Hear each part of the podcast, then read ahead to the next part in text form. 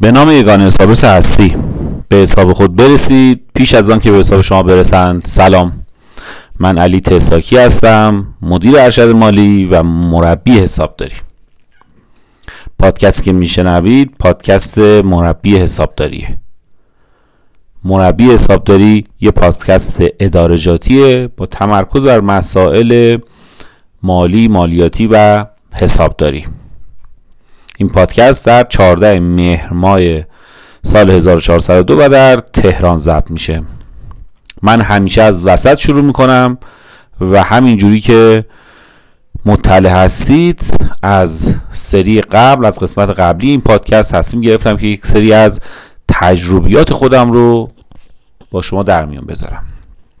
من همیشه از وسط شروع می‌کنم و این بار می‌خوام برم دنبال پرستیج و شعنیت و جایگاه امور مالی در شرکت ها خب یه چیزی که من همیشه تو سالهای کاری باش درگیر بودم و همیشه سعی کردم باش مبارزه کنم و متاسفانه عموما می‌بینم حالا قبلا خیلی بیشتر بود شاید الان کمتر اینه که متاسفانه شرکت ها اون وجاهت و اون پرستیج یا اون احترامی که یا اون اهمیتی که باید به مالی بدن رو نمی‌ذارن. من همیشه تو دوران کارم تو هر هر پوزیشنی که داشتم حسابدار بودم کارشناس بودم رئیس بودم مدیر بودم مدیر عامل بودم هر جایی که بودم همیشه این چالش رو در حقیقت دیدم و باهاش برخورد کردم.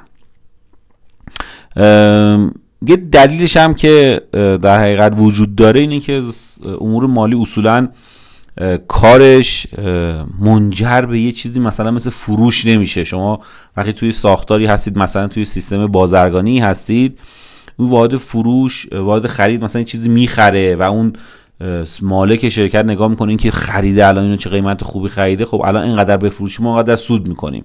یا وارد فروش وقتی یه چیزی میفروشه مالک شرکت نگاه می‌کنه ای من اینقدر فروختم و من اینقدر سود کردم.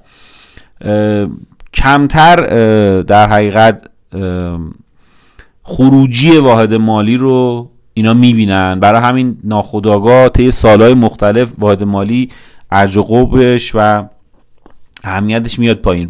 من همیشه در حقیقت این چالش رو داشتم. مثلا یه جایی بوده شرکتی بود من گفتم آقا چه حقوق بچه آیتی اینقدر زیاده؟ می‌گفتم بابا اینا آیتی هم برنامه نویسن دیگه گفتم ما هم حساب داریم دیگه. یعنی ما هم حالا برنامه نویسن یعنی چی؟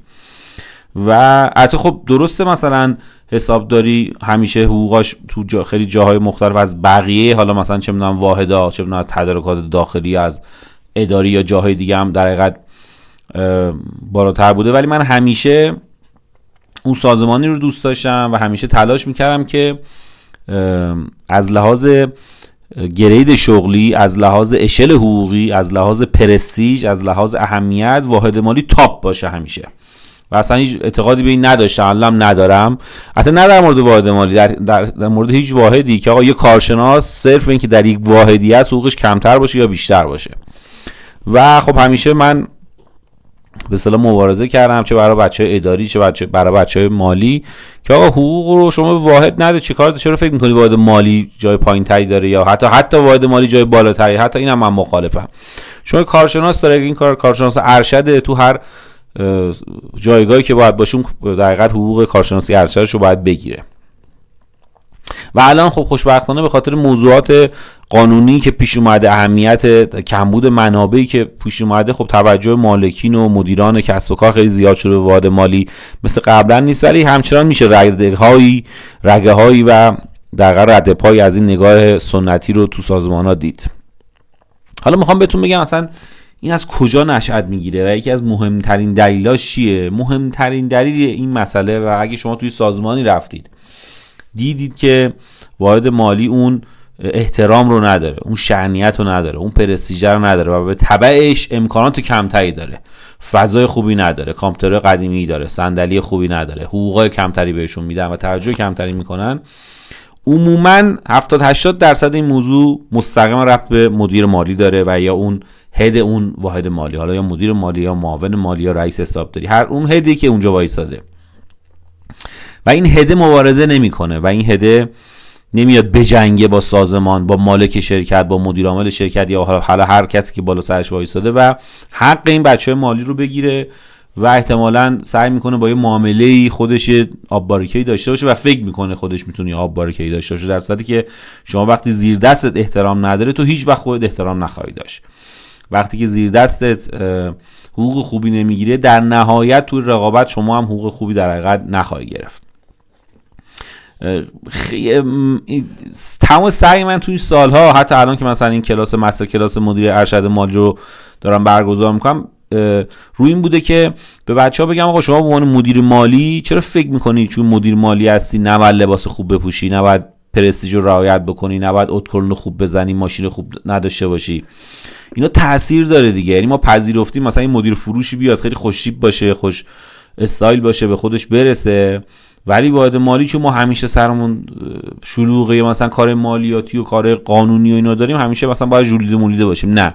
شما برای چونه زنی تو سطح بالا نیاز داری اول مقبولیت داشته باشی. یعنی علاوه بر موضوعات فنی و حرفه‌ای باید اون وچه لازم رو هم توی اون در شورای مدیران یا توی اون در کورسی که مدیران با هم دیگه دارن داشته باشید بنابراین جز اشکال مهمترین اشکالاتی که این بچه های مالی هدای مالی دارن اینه که اصلا به خودشون رو خودشون خودشون رو قبول ندارن معمولا در حقیقت به خودشون جایگاه پایین تری میدن. خودشون قبول کردن این داستانو که آقا بالاخره اون فروش دیگه داره میفروشه دیگه یا اون آیتی داره مثلا برنامه خفنی میریزه و این من نباید مثلا اینجوری باشه. اما یه اشتباه خیلی بزرگیه که در حقیقت هدای مالی دارن انجام میدن و واحد مالی چوبشو می‌خوره. به خاطر اینکه اون مدیر مالی یا اون چه می‌دونم سی اف او یا هر کسی که هستش نمیاد توی جلسه ای نمی‌تونه محکم حرف بزنه نمی‌تونه قاطع حرف بزنه برنامه‌ریزی نداره تو کارش نمی‌تونه در حقیقت عملیاتی که امور مالی انجام داده رو به خوبی نمایش بده نمی‌تونه پرزنت خوبی بکنه. همه اینا جمع میشه سر هم دیگه و تهش باعث میشه که یه امور مالی داره که امور مالی ضعیفیه در حقیقت پرستیژ نداره. تو تصمیمات طرف در حقیقت طرف مذاکره قرار نمی‌گیره. مثل یه مثلا چه می‌دونم یه وزارت خونه که یه وزیر قوی نداره بعد تصمیماتش وزارت خونه دیگه در حقیقت دارن می‌گیرن. من به کرات اینو توی واحدهای مالی مختلفی که حالا هم خودم میرم سر می‌زنم الان هم قبلا خودم کار کردم دیدم. یه مدیر مثلا قبلی بوده یا یه مدیری زمانی بوده. این اتفاق افتاده و هر وقت یه مدیر قوی اومده یه مدیری با پرستیج اومده مدیر با علمی اومده این موضوع رو در حقیقت برطرف کرده و اگر مثلا از این مدیرا دو تا سه تا پشت سر هم بیان این اصلا نسلی از حسابدار تربیت می‌کنه که هم برای سازمان خیلی اینا حسابداران خوبی هستن همین که در این حال خب شعنیتشون هم حفظ میشه. این که دارم تاکید می‌کنم رو شعنیت رو منزلت رو احترام رو پرستیج هم واقعا بحث احترام گذاشتن معنویشه. به این معنی که آقا نظر واحد مالی رو باید بدونیم ها. نکنه واحد مالی با این مخالف باشه. به این معنی هم از لحاظ مادی که آقا شما وقتی یه واحدی برات مهمه به شن در حقیقت شن شنش توجه می‌کنی و احترامشو می‌ذاری حتما موقع پرداخت حقوق هم چی میشه؟ توجه می‌کنی و تو اون رقابتی که می‌خوای در حقیقت بین کارکنان بذاری هیچ وقت نمیگه آقا این که باید مالیه دیگه بذاریم ان کنار اینا. کاری نمی‌کنه که با نشسته سر جاست.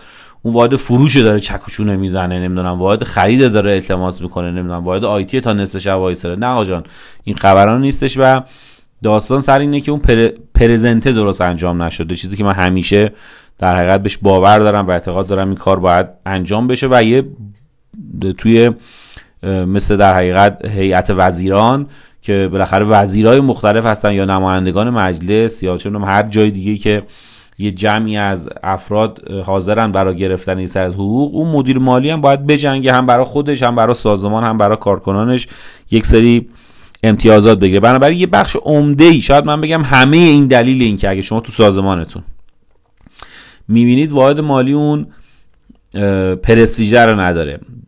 در موضوعات معنوی و در موضوعات مادی. صدی 90 موضوع موضوع اون مدیر مالی است یا نسلی از مدیر مالیه که اومدن این آدمای ضعیفی بودن آدمای حرف گوش کنی بودن آدمای بله قربانگویی بودن. فکر این داستان هم نبودن بالاخره اون بالا مالا هم یه چیزایی موقعی بهشون رسیده گفته با نکنه من الان برم حرف بزنم برای پرسنلم یا مثلا این حرفو بخوام یا این اعتقاد داشته باشم یا یه مجوزی رو بگیرم در اختیار واحد مالی. بعد حالا مثلا اون نون آباریکه ما در حقیقت قد بشه و من دیگه اون منافع کوچولو رو نداشته باشم. نمی‌دونم چقدر شما تجربه دارید توی این موضوع. اگه تجربه دارید حتما برام کامنت بکنید و به قول معروف می‌خوام بهتون بگم و سخت هم هستش این داستان. این داستانی که میگیم باید پرستیج حفظ بشه نیاز به مبارزه داره. یعنی آدمی باید باشه و مدیر مالی وجود باید داشته باشه دو تا داد و تحمل بکنه. چون شما وقتی یه فرض کنید یه مسیری طی شده سالیان سال مثلا یه واحد مالی بوده همیشه حقوقش پایین بوده.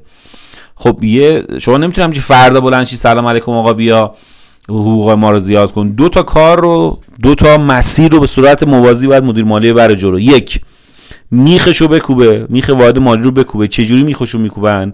شروع بکنه ابراز وجود کردن. چجوری ابراز وجود بکنه؟ تو کارا دخالت بکنه.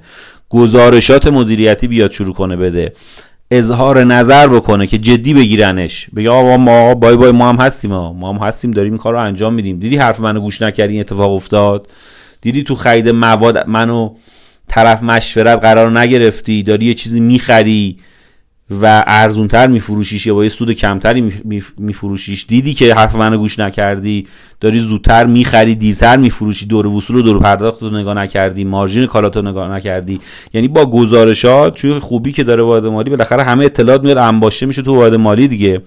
بیاد ابراز وجود بکنه و اعلام نظر بکنه و دخالت بکنه و حتما اونجا اون اونر کار یا اون مالک کار یا اون مدیر عامل توجه می‌کنه. ای این مدیر مالی هم مالی ما کاری داره می‌کنه. یه گزاری این راست میگه ها داره. ما حرف اینو گوش نکردیم فلان خرید رو انجام دادیم یا به فلان کسک گفت نفروشید ما فروختیم. چکش بلا محل بود ها. یکی این مسیر وسط موازی باید ببره جلو. و دوم شروع کنه به حق کردن. هی مو دماغ اون صاحب کار بشه یا مدیر عامل بشه یا هر کسی که اون بالا وایستادن آقا امتیاز بگیره آقا حقوق بچه من کمه. آقا وام می‌خوام آقا اینا صندلیشون مشکل داره کامپیوترشون مشکل داره من می‌خوام فلان امتیاز براشون بگیرم. گرمایش سرمایش. و اینجا حتما باید وجود داشته باشه دو تا دادم اگه بهش زدن. یا آقا فلان ساکی چرا قد نق می‌زنی؟ بابا حالا همه واحدام همینن دیگه. نه شروع بکنه. انقدر به خودش اطمینان داشته باشه و انقدر اعتماد به نفس داشته باشه حاضر باشه بجنگه نه اینکه تازه یه نمی‌دونم یه داد زدن بشه بی محلی کردن بی خیال بشه بره و مبارزه کنه. چه موقعی؟ شما می‌تونید اینجور مدیر باشید. موقعی که با ارزنی ارزش نداشته باشه پشت اون میز میشینی.